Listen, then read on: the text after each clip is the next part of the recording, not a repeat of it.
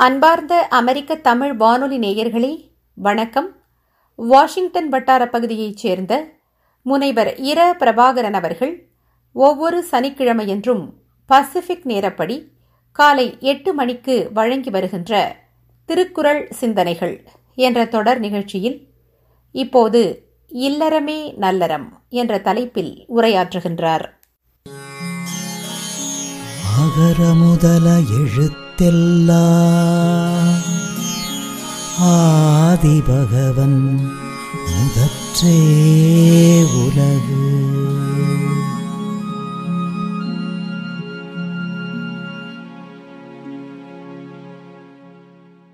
நான் உங்கள் நண்பன் பிரபாகரன் பேசுகிறேன். ஆர்வத்தோடு இந்த சொற்பொழிவை கேட்க வந்திருக்கும் நேயர்கள் அனைவருக்கும் என் அன்பார்ந்த வணக்கம். திருக்குறள் சிந்தனைகள் என்ற இந்த தொடர் சொற்பொழிவு நிகழ்ச்சியில் இன்று இல்லறமே நலரம் என்ற தலைப்பில் திருக்குறளில் இல்வாழ்க்கையை பற்றி வள்ளுவர் கூறும் கருத்துக்களை உங்களுடன் பகிர்ந்து கொள்ள விரும்புகிறேன். இந்த சொற்பொழிவு H T T P S colon slash slash Thirukkural கட்டுரைகள் டாட் பிளாக்ஸ்பாட் டாட் காம் என்ற வலைத்தளத்தில் ஒரு கட்டுரையாகவும் பதிவு செய்யப்பட்டுள்ளது. இல்லறமே நல்லறம். வேதமும் மனுஸ்மிருதியும் மனித வாழ்க்கையை நான்கு நிலைகளாக பிரிக்கின்றன. அந்த நான்கு நிலைகள் பிரம்மச்சரியம் கிரகஸ்தம் வானப்பிரஸ்தம் மற்றும் சந்நியாசம் என்று அழைக்கப்படுகின்றன. முதல் நிலையாகிய பிரம்மச்சரியம் என்பதில் ஒருவன் தன்னுடைய ஆசிரியரின் வீட்டில் தங்கியிருந்து தன் குலத்துக்கு ஏற்ற கல்வியை கற்கிறான். அடுத்த நிலையாகிய கிரகஸ்தம் என்பதில் ஒருவன் திருமணம் செய்து கொண்டு தன் மனைவி மக்களுடன் வாழ்கிறான். அடுத்த வானப்பிரஸ்தம் என்ற நிலையில் ஒருவன் தன் மனைவியுடன் காட்டுக்கு சென்று அதாவது உற்றார் உறவினர் மக்கள் குழந்தைகள் இவர்களெல்லாம் விட்டுவிட்டு காட்டுக்கு சென்று தன்னுடைய பற்றுக்களை குறைத்து கொண்டு வாழ்கிறான். கடைசி நிலையில் சந்நியாசம் என்பதில் ஒருவன் தன்னுடைய மனைவியும் விட்டுவிட்டு துறவியாகிறான். ஒருவன் கிரகஸ்தம் வானப்பிரஸ்தம் ஆகிய நிலைகளில் இல்லாமல் நேரடியாக பிரம்மச்சரிய நிலையிலிருந்து சந்நியாச நிலைக்கு செல்லலாம். இந்த நான்கு நிலைகளும் பிராமணர்களுக்கும் சத்திரியர்களுக்கும் வைசியர்களுக்கும் மட்டுமே உரியவை. இந்த நான்கு நிலைகளுக்கும் சூத்திரர்களுக்கும் எந்த தொடர்பும் இல்லை. சூத்திரர்கள் பிராமணர்களுக்கும் சத்திரியர்களுக்கும் வைசியர்களுக்கும் பணி செய்வதற்காகவே படைக்கப்பட்டவர்கள். இந்த கருத்துக்களை மனுஸ்மிருதியில் காணலாம். ஆனால் தமிழ் சமுதாயத்தில் எவரும் இல்லற வாழ்க்கைக்கு பிறகு தன் மனைவியோடு காட்டுக்கு சென்று வாழ்ந்ததாக சான்றுகள் இல்லை. மற்றும் துறவரத்தை மேற்கொண்டவர்களும் வெகு சிலர்தான். வள்ளுவர் துறவரத்தை மேற்கொள்ள வேண்டுமென்று கூறவில்லை. விரும்பினால் துறவரம் மேற்கொள்ளலாம் என்ற கருத்தையே திருக்குறளில் காண்கிறோம். துறவு என்ற அதிகாரத்தில் வேண்டின் உண்டாக துறக்க துறந்தபின் ஈண்டு ஏற்பால பல. அதாவது வேண்டுமானால் துறவி ஆகலாம். அப்படி துறவி ஆன பிறகு பல காரியங்கள் நடைபெற வேண்டும் என்கிறார். ஆகவே யாரையும் நீ துறவி ஆக வேண்டும் துறவி ஆனால்தான் கடவுளை அடைய முடியும் என்றெல்லாம் வள்ளுவர் கூறவில்லை. ஆகவே சங்க காலத்திலும் வள்ளுவர் காலத்திலும் திருமணம் செய்து கொண்டு மனைவி மக்களுடன் இல்லறத்தில் வாழ்வதுதான் தமிழர்களின் வாழ்க்கை நெறி. தமிழர்களிடையே பிரம்மச்சரியம் வனப்பிரஸ்தம் சந்நியாசம் என்ற வாழ்க்கை நிலைகள் இருந்ததாக தெரியவில்லை. அந்த வாழ்க்கை முறைகள் தேவையற்றவை என்ற கருத்தையும் இளரமே நல்லறம் என்ற கருத்தையும் திருக்குறள் காண்கிறோம். இது ஒரு குரல் அல்ல பல குரல்களை திருப்பி திருப்பி சொல்கிறார் வள்ளுவர். முதல் ஒரு குரலை பார்ப்போம்.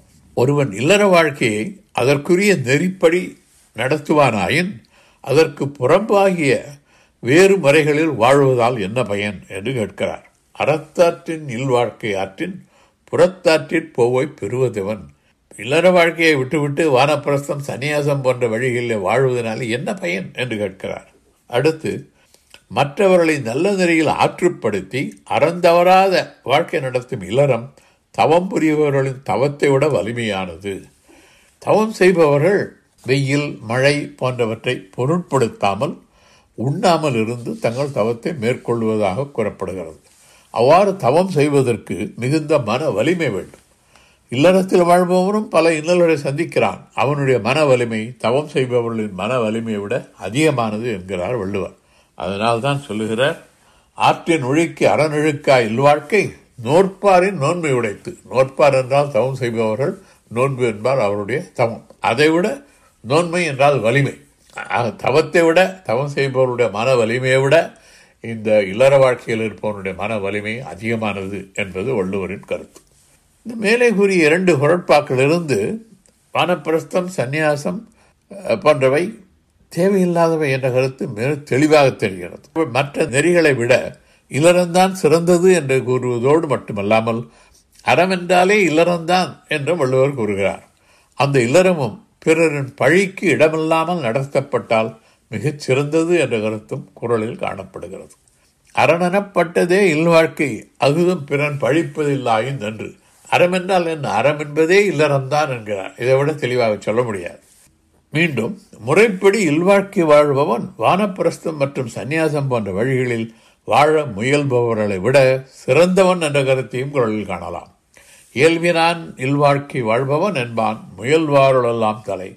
பலவிதமாக வாழ்க்கையை வாழ்வதற்கு முயற்சி செய்பவர்கள் அனைவரை விட இல்வாழ்க்கையில் வாழ்பவன் சிறந்தவன். இப்படி திரும்ப திரும்ப வலியுறுத்தி வற்புறுத்தி சொல்லுகிறார். இல்லறம்தான் சிறந்தது என்று. இல்லற வாழ்க்கையில் கணவனும் மனைவியும் கருத்தொருமித்து அன்போடு வாழ்வதும் அவர்கள் இருவரும் தங்கள் குழந்தைகள் மற்றும் உறவினர் அனைவரோடும் அன்போடு வாழ்வதும் இல்லறத்தின் பண்பு. இல்லற வாழ்க்கையை நடத்துபவர்கள் மற்றவர்களிடம் அன்பு காட்டுவது மட்டுமல்லாமல் விருந்தொம்பல் இனியவை கூறல் செய்நன்றி அறிதல் அடக்கமுடைமை ஒழுக்கமுடைமை பிறனில் விழையாமை பொறையுடைமை அழுக்காராமை வெகாமை புறங்கூறாமை பயனில சொல்லாமை தீவினை எச்சம் ஒப்புரவு அறிதல் ஈகை புலால் மறுத்தல் கல்லாமை வாய்மை வெகுளாமை இன்னா செய்யாமை கொல்லாமை ஆகிய அறங்கள் அனைத்தையும் கடைப்பிடித்து வாழ்வார்களானால் அந்த அறங்களினால் வரும் பயன்களை அவர்கள் அடைவார்கள். அன்பினால் வருவது பண்பு அறத்தினால் வருவது பயன். அதனால்தான் வள்ளுவர் அன்பும் அறனும் உடைத்தாயின் இல்வாழ்க்கை பண்பும் பயனுமது என்கிறார். அன்பாலே வருவது பண்பு அறத்தாலே வருவது பயன். இல்லறம்தான் சிறந்தது. அந்த இல்வாழ்க்கையில் இருப்பவனுடைய கடமைகள் என்ன? என்ன செய்ய வேண்டும் இல்வாழ்க்கையில்? இல்லறத்தை பின்பற்றுபவனுடைய கடமைகளை இல்வாழ்க்கை என்ற அதிகாரத்தில் முதல் மூன்று குரட்பாக்களில் வள்ளுவர் குறிப்பிடுகிறார். அந்த மூன்று குரட்பாக்களில் இல்லறத்தை கடைபிடிப்பவன் எவருக்கெல்லாம் துணையாக இருக்க வேண்டும் எவரையெல்லாம் பாதுகாக்க வேண்டும் என்ற கருத்துக்கள் கூறப்பட்டிருக்கின்றன. அந்த மூன்று குரட்பாக்களும் ஒரு ஆண்மகனுக்குரிய கருத்துக்களாகவே வள்ளுவர் கூறியிருந்தாலும் அவை அனைத்தும் குடும்பத்தில் உள்ள கணவனுக்கு மட்டுமல்லாமல் மனைவிக்கும் பொருத்தமானதாக கருதுவதே ஏற்றதாகும். மனைவி இன்றி தனித்து இயங்கி விருந்தொம்பல் போன்ற பல உதவிகளை கணவனால் மட்டுமே செய்ய முடியாது. அது முதல் குரல். இல்வாழ்வான் என்பான் இயல்புடைய மூவர்க்கும் நல்லாற்றின் என்ற துணை.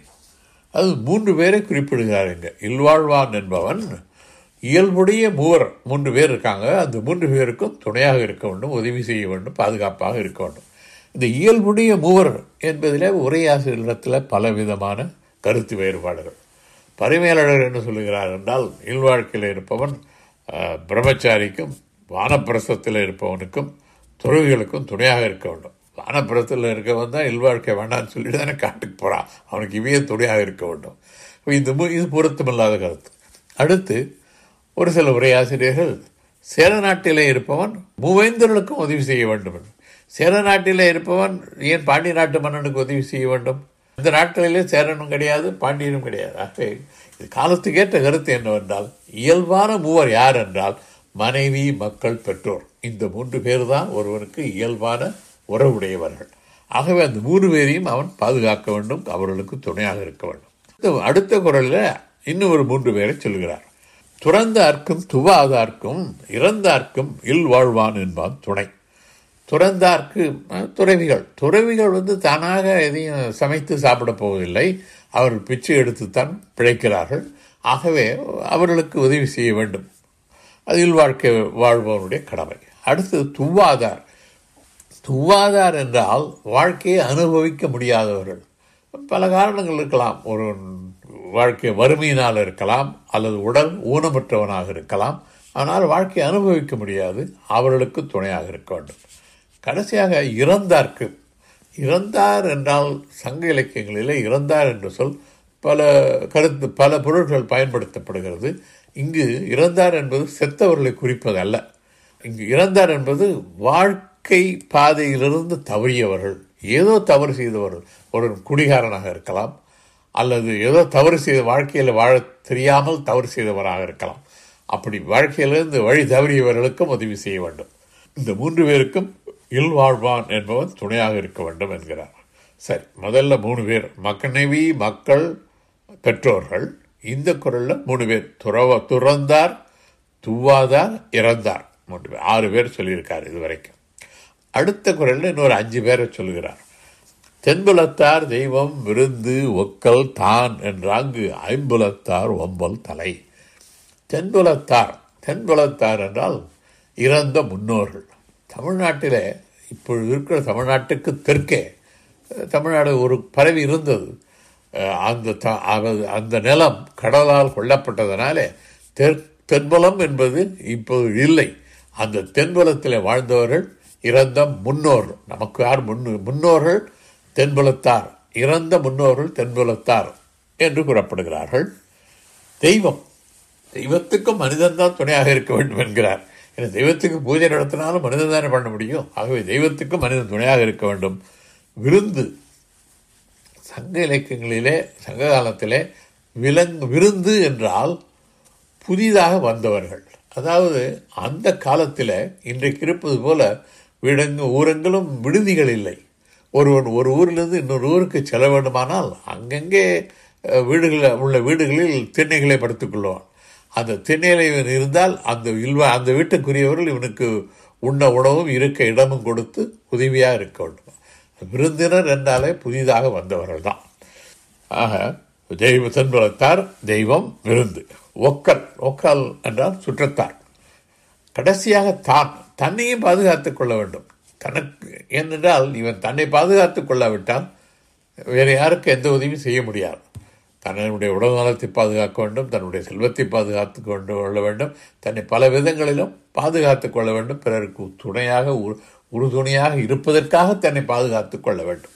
ஆக பதினோரு பேரை சொல்லுகிறார் மனைவி மக்கள் பெற்றோர் துறவிகள் வாழ்க்கையை அனுபவிக்க முடியாதவர்கள் வாழ்க்கை பாதையிலிருந்து நெறி தவறியவர்கள் தென்புலத்தார் தெய்வம் விருந்தினர் சுற்றத்தார் தான். பதினோரு பேருக்கும் இல்வாழ்க்கையில் இருப்பவன் துணையாக இருக்க வேண்டும். சிறந்த வாழ்க்கை நெறியாக இல்லறத்தை பின்பற்றி இவ்வுலகில் எப்படி வாழ வேண்டுமோ அப்படி ஒருவன் வாழ்ந்தால் அவன் வானத்தில் இருப்பதாக கருதப்படும் தெய்வத்திற்கு நிகரானவன் என்று வள்ளுவர் இல்லறத்தின் சிறப்பை புகழ்கிறார். இதுதான் முடிவாக அவர் சொல்லுவது வையத்து வாழ்வாங்கு வாழ்பவன் வானுரையும் தெய்வத்துள் வைக்கப்படும். உலகத்தில் எப்படி வாழ வேண்டுமோ அப்படி ஒருவன் வாழ்ந்தால் அது எப்படி வாழ வேண்டும் என்றால் திருக்குறளில் கூறப்பட்டுள்ள அறங்களை பின்பற்றி ஒரு குடும்பத்தில் கணவன் மனைவி மற்றும் குழந்தைகள் அனைவரும் கூடி பிறரால் பழிக்கப்படாத தூய்மையான இல்லற வாழ்க்கையை வாழ்ந்து பிறருக்கும் உறுதுணையாக இருந்தால்தான் அது வையத்து வாழ்வாங்கு வாழ்தல். அத்தகைய இல்லற வாழ்க்கை ஆரிய கருத்துக்களின் அடிப்படையில் தோன்றிய மற்ற வாழ்க்கை நெறிகளை விட சிறந்தது என்பதை வள்ளுவர் இல்லற வாழ்க்கையின் அதிகாரத்திலே வலியுறுத்துகிறார். இறைவன் அவதாரம் எடுத்து பூமிக்கு மனிதனாகவும் விலங்குகளாகவும் வந்ததாக மதம் கூறுகிறது. இறைவனை பூமிக்கு கொண்டு வந்தது மதம். வள்ளுவர் என்ன சொல்லுகிறார்? நீ முறைப்படி வாழ்ந்தால் வாழியத்து வாழ்வாங்கு வாழ்ந்தால் நீ தெய்வமாகலாம்ங்கிறார். இறைவனை மனிதனாக்கியது மதம் மனிதனை தெய்வமாக்குவது குரல் அதுதான் வேறுபாடு. முடிவாக வள்ளுவர் கருத்துப்படி பலருக்கும் உறுதுணையாக இருந்து அறத்தோடும் அன்போடும் ஒருவன் வாழும் இல்வாழ்க்கையே மிகச்சிறந்த வாழ்க்கை நெறி. இல்லறமே நலரம் என்பதுதான் வள்ளுவரின் கருத்து. இன்று இல்வாழ்க்கையின் சிறப்பை பற்றி வள்ளுவர் கூறும் கருத்துக்களை பார்த்தோம். இன்று நான் கூறிய கருத்துக்கள் HTTPS colon slash slash Thirukkural கட்டுரைகள் dot blog spot dot com என்ற வலைத்தளத்தில் ஒரு விரிவான கட்டுரையாக பதிவு செய்யப்பட்டுள்ளது என்பதை தெரிவித்துக் கொள்ள விரும்புகிறேன். அடுத்த சொற்பொழிவில் பெண்ணின் பெருந்தக்க யாவுள என்ற தலைப்பில் வாழ்க்கை துணைநலம் என்ற அதிகாரத்தில் பெண்களை பற்றி வள்ளுவர் கூறும் கருத்துக்களை பார்ப்போம். இதுவரை பொறுமையாக செவிமடுத்து கேட்ட நேயர்கள் அனைவருக்கும் நன்றி கூறி உங்களிடமிருந்து விடைபெறுவது உங்கள் நண்பன் பிரபாகரன். வணக்கம்.